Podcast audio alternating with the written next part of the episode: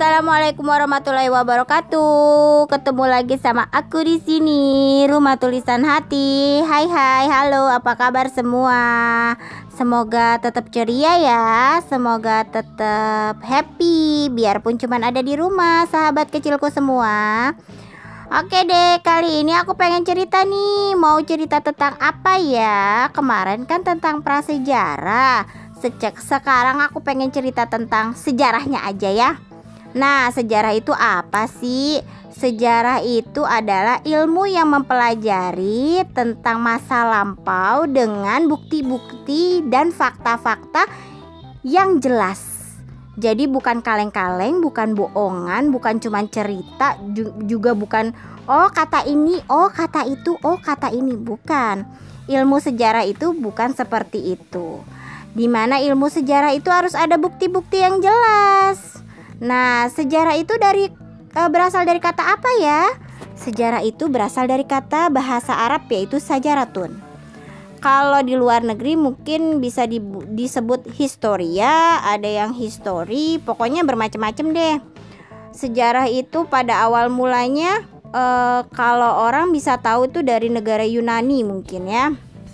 Tapi ilmu sejarah sendiri itu nggak uh, hanya cuma sekedar omongan. Karena kalau kita pengen menulis sejarah itu harus punya bukti. Bukti waktu bukti tempat bukti tulisan bukti dari uh, bar, apa namanya barang-barang yang ada. Contoh contoh-contoh uh, bukti-bukti itu seperti prasasti. Ada prasasti tugu prasasti jambu ada prasasti uh, pokoknya prasasti-prasasti yang ada pada zaman uh, Hindu Buddha itu bisa dilihat. Di daerah Batu Sangkar juga ada menhir, ada prasasti juga di sana. Nah, seperti layaknya tulisan, kalau tulisan kita bisa lihat ke Badan uh, Pusat Statistik atau ke Badan Arsip Nasional. Di sana banyak arsip-arsip mengenai peristiwa-peristiwa uh, yang terjadi pada masa lampau seperti arsip proklamasi, arsip mengenai rapat BPUPKI. Nah, itu bisa dilihat di badan arsip. Dan kalau pengen ngeliat status eh, berapa orang-orang yang mengikutinya ada di Badan Pusat Statistika. Nah, mungkin sahabat-sahabat kecilku pada belum mengerti, pada belum paham, mungkin bosen dengerin apa yang aku omongin itu. Tapi sebagai manusia Indonesia, sebagai manusia kita harus tahu asal muasal kita. Bagaimana Indonesia terbentuk? Bagaimana bisa munculnya Indonesia? Dan awal mula Indonesia, kenapa di Indonesia kok banyak kerajaan-kerajaan? Nah, semua itu tidak main asal membuat tulisan mengenai sejarah. Mereka atau para uh, sejarawan bekerja sama dengan uh, arkeolog dan juga antropolog. Nah, apa itu bahasa-bahasa yang tadi aku uh, ucapkan?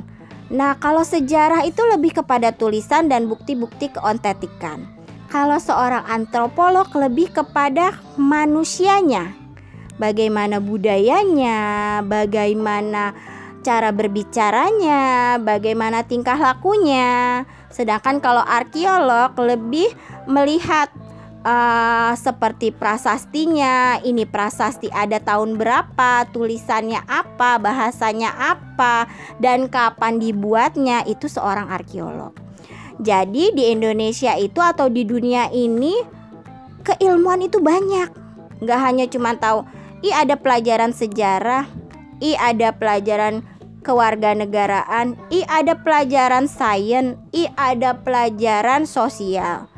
Tapi tidak begitu saja karena di dalam pelajaran sosial ada ilmu kemanusiaan, ada ilmu kewilayahan, ada ilmu kebendaan. Macam-macam kan? Itulah yang tadi aku utarakan. Jadi, kalau ilmu sejarah sendiri adalah ilmu yang mempelajari tentang peristiwa-peristiwa yang terjadi harus dengan bukti-bukti yang jelas, fakta-fakta yang jelas, tertulis dan bukti e, bukti-bukti itu ada, waktunya jelas. Oke, terima kasih. Cukup sekian. Wassalamualaikum warahmatullahi wabarakatuh. Dadah.